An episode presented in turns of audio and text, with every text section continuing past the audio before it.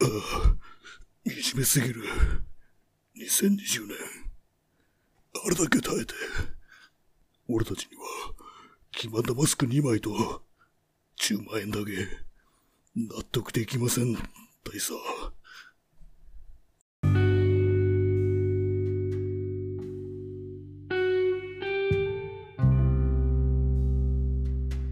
はい、えー、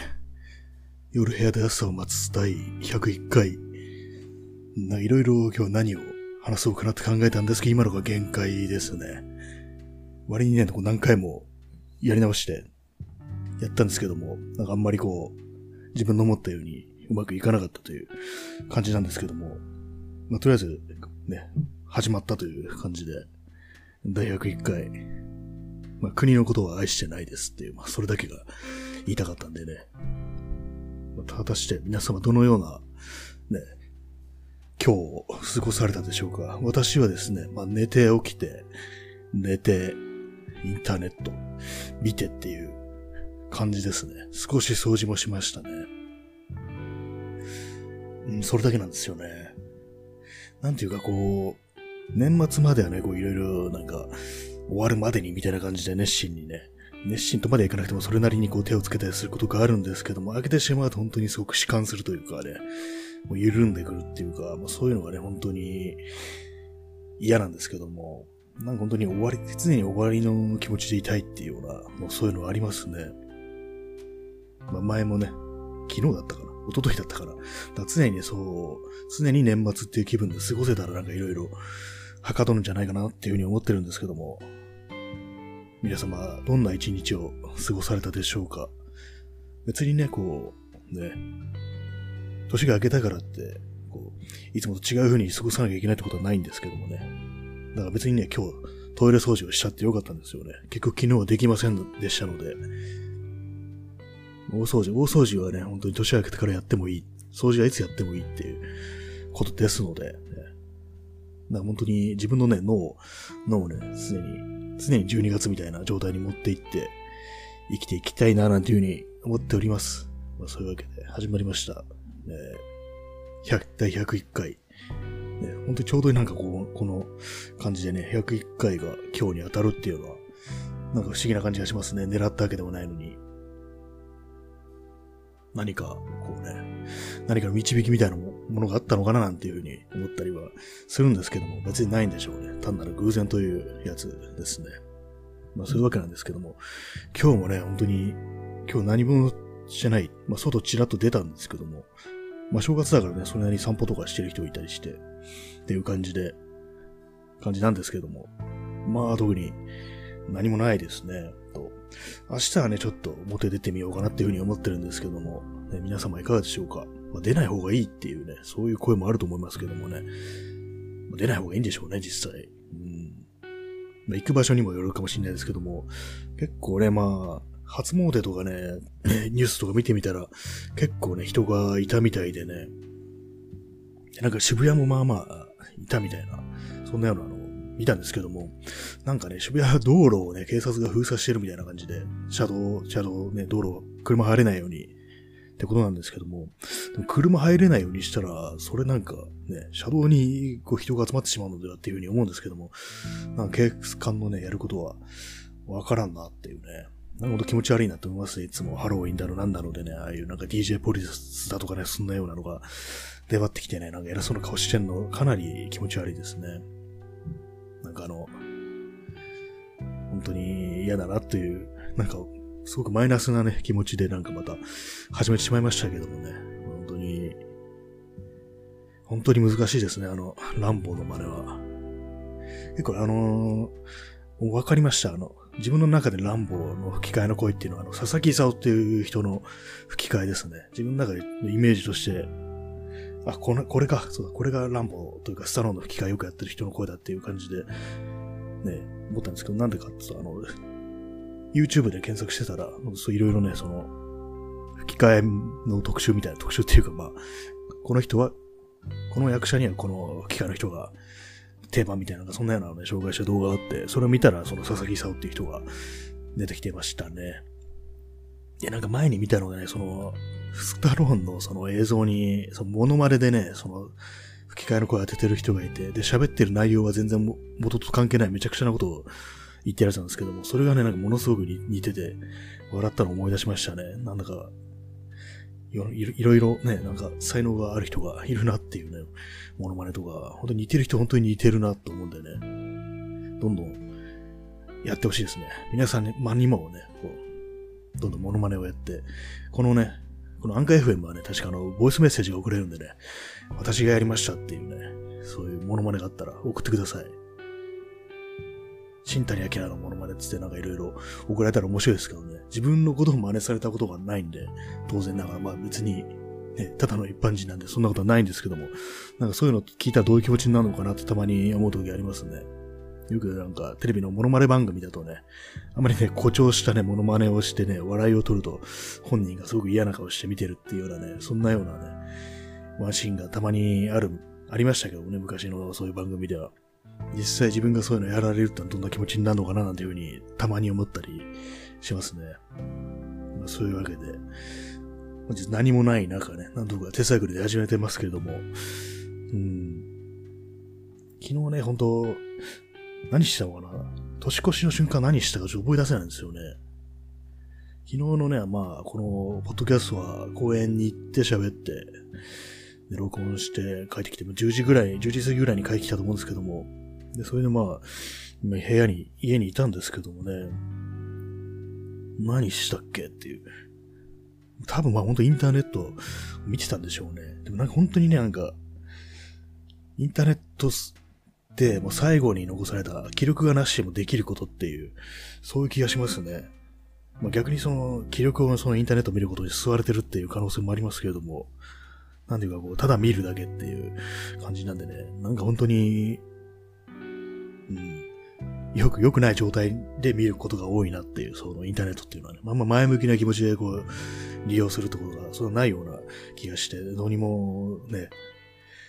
どうにもどうにかしたいなっていう、そういう気持ちでいますんで、まあそんな感じです。明日はね、ちょっとどこで行こうかなっていうふうに思ってるんですけども、まあ適当にあんまりこの、ね、人の、いないところをもうちょっと歩いてくって感じでね、そんな風なことを考えてますね。初詣ってものね、私はもうあんま行ったとこなくって、でも行くときもね、大体一人なんですよね、基本的に。昔あの吉祥寺のね、あれなんて言うんだかな、なんとか自慢宮っていうありますよね。ありますよねっていうか、あるんですよ。吉祥寺にそういうお寺みたい、お寺っていうか神社があって、そこはね、結構まあまあ、その、正月とか1日はね、まあまあ、その、参拝に来る人が多いっていう感じでね。で、まあ、珍しくね、そこ私、もう結構だいぶ10年くらい前ですけども、行って、一人で並んでたんですよね。で、その前をね、その、自分の前に並んでた女性、若い女女の人二人組がな？んか映画の話してて、映画のね、映画の話してて、それでね、あのね、なんか、ジョゼと虎と魚たちだったから、それがなんかすごい見てよかったっていうね、話をしてて、へえと思ってね、自分もなんかその後、見てみて、見てみたことがありますね。まあいい映画でしたね。そんなね、思い出があって、なんとなくその、ね、印象に残ってるんですけども、なんかね、アニメ化されるみたいな、ね、話、というニュースがね、ちょっとツイッターのタイムラインに流れてきて、で、まあそれがあの、ね、まあ原作小説があるらしいんですけども、原作とも映画とも違う内容で、アニメ版はこう、あんまり良くないっていう、そのまあ、なんていうかね、障害というもの、障害を持って生きるということに対するなんか描き方がちょっと、ね、あんま不十分だっていうか、ね、何かこう良くないっていうような、そういうことをね、書いていらっしゃる人がいましたね。まあ内容読んでみると確かにそうだなっていう気がして、うん。まあ別に見る気はなかったんですけども、ねまあ、そんなことを、初詣にね、初詣にまつわる思い出でした。あともう一つはですね、もう一つないですね、特に。本当にただ、ね、おまりつか、そこに行ってね、ほんとチャリンとね、お金入れてみたいなことは、やってたことがあるんですけども、なんか別にって感じで、ですね。まあ、外に出る、こう、まあ、理由っていうかね、口実みたいな感じで出てましたからね。そうですね、ほぼ、うん、一人で行った思い出しかないですね。まあ、本当に幼い頃、本当に家族、親戚とかで行った覚えありますけども、ある程度年いって、友達、友達同士でね、なんか初詣行くなんていうのをやった覚えがないですね、やっぱり。うん、ぱり年越しっていうの瞬間っていうのはなんだかんだでこれ一人で過ごすというか、ね、あまり外に出ずにいるっていうような、そんな感じが多かったように思いますね。まあ、そういうわけなんで、そう、今年とかね、その外出なくても別に違和感はない感じで、でしたね。まあ、本当に、本当1日から本当にえらくどうでもいい話から始めてしまいましたけれどもね、そんなにね、こう、まあ、気張らず行きたいと思います。ただのね、ただの101回だっていう感じで、ただの1日だ、ただの101回だっていう感じで、そういう感じで行きたいと思っておりますので、よろしくお願いします。そうなんですよね。なんだろう、何を、何かを言ってたんですけども、あ、そうだ、えー、ネットリックスに入ろうと思ってるっていう話をね、この間したんですけども、結構ね、まあ調べてみるとなかなかね、こう気になるというか、まあちょっと面白そうな映画というかね、まあオリジナル作品っていうのもあってね、なんかもうちょっと入ってみようかな、みたいな感じなんですけども、いざ入るとね、こう今度、で、どんどんね、こう、見ていかなきゃいけないっていう、そういう風に思っちゃうんでね、なんかね、こう、サブスクのサービス入るのはもう同時に一つまでっていうのは、風にした方がいい気がしますね。結構世の中いくつも、Amazon プライムも入ってるし、こう、あれですね、あの、ネットリックスも入ってるし、それと同時に他の Spotify とかね、そういうようなね、別な携帯のね、その、サブスクリプションサービスに入ってるなんて人も結構いるみたいですけどね、自分はね、ほんとどれもやってしまうとね、本当になんか、すべてがいい加減な感じになるって感じでね、かなりしんどそうな感じするんですよね。前にね、あのね、あの、Amazon の Kindle Unlimited っていうね、のがあって、あれはまあ、無料で、無料っていうかまあ、定額制で、こう、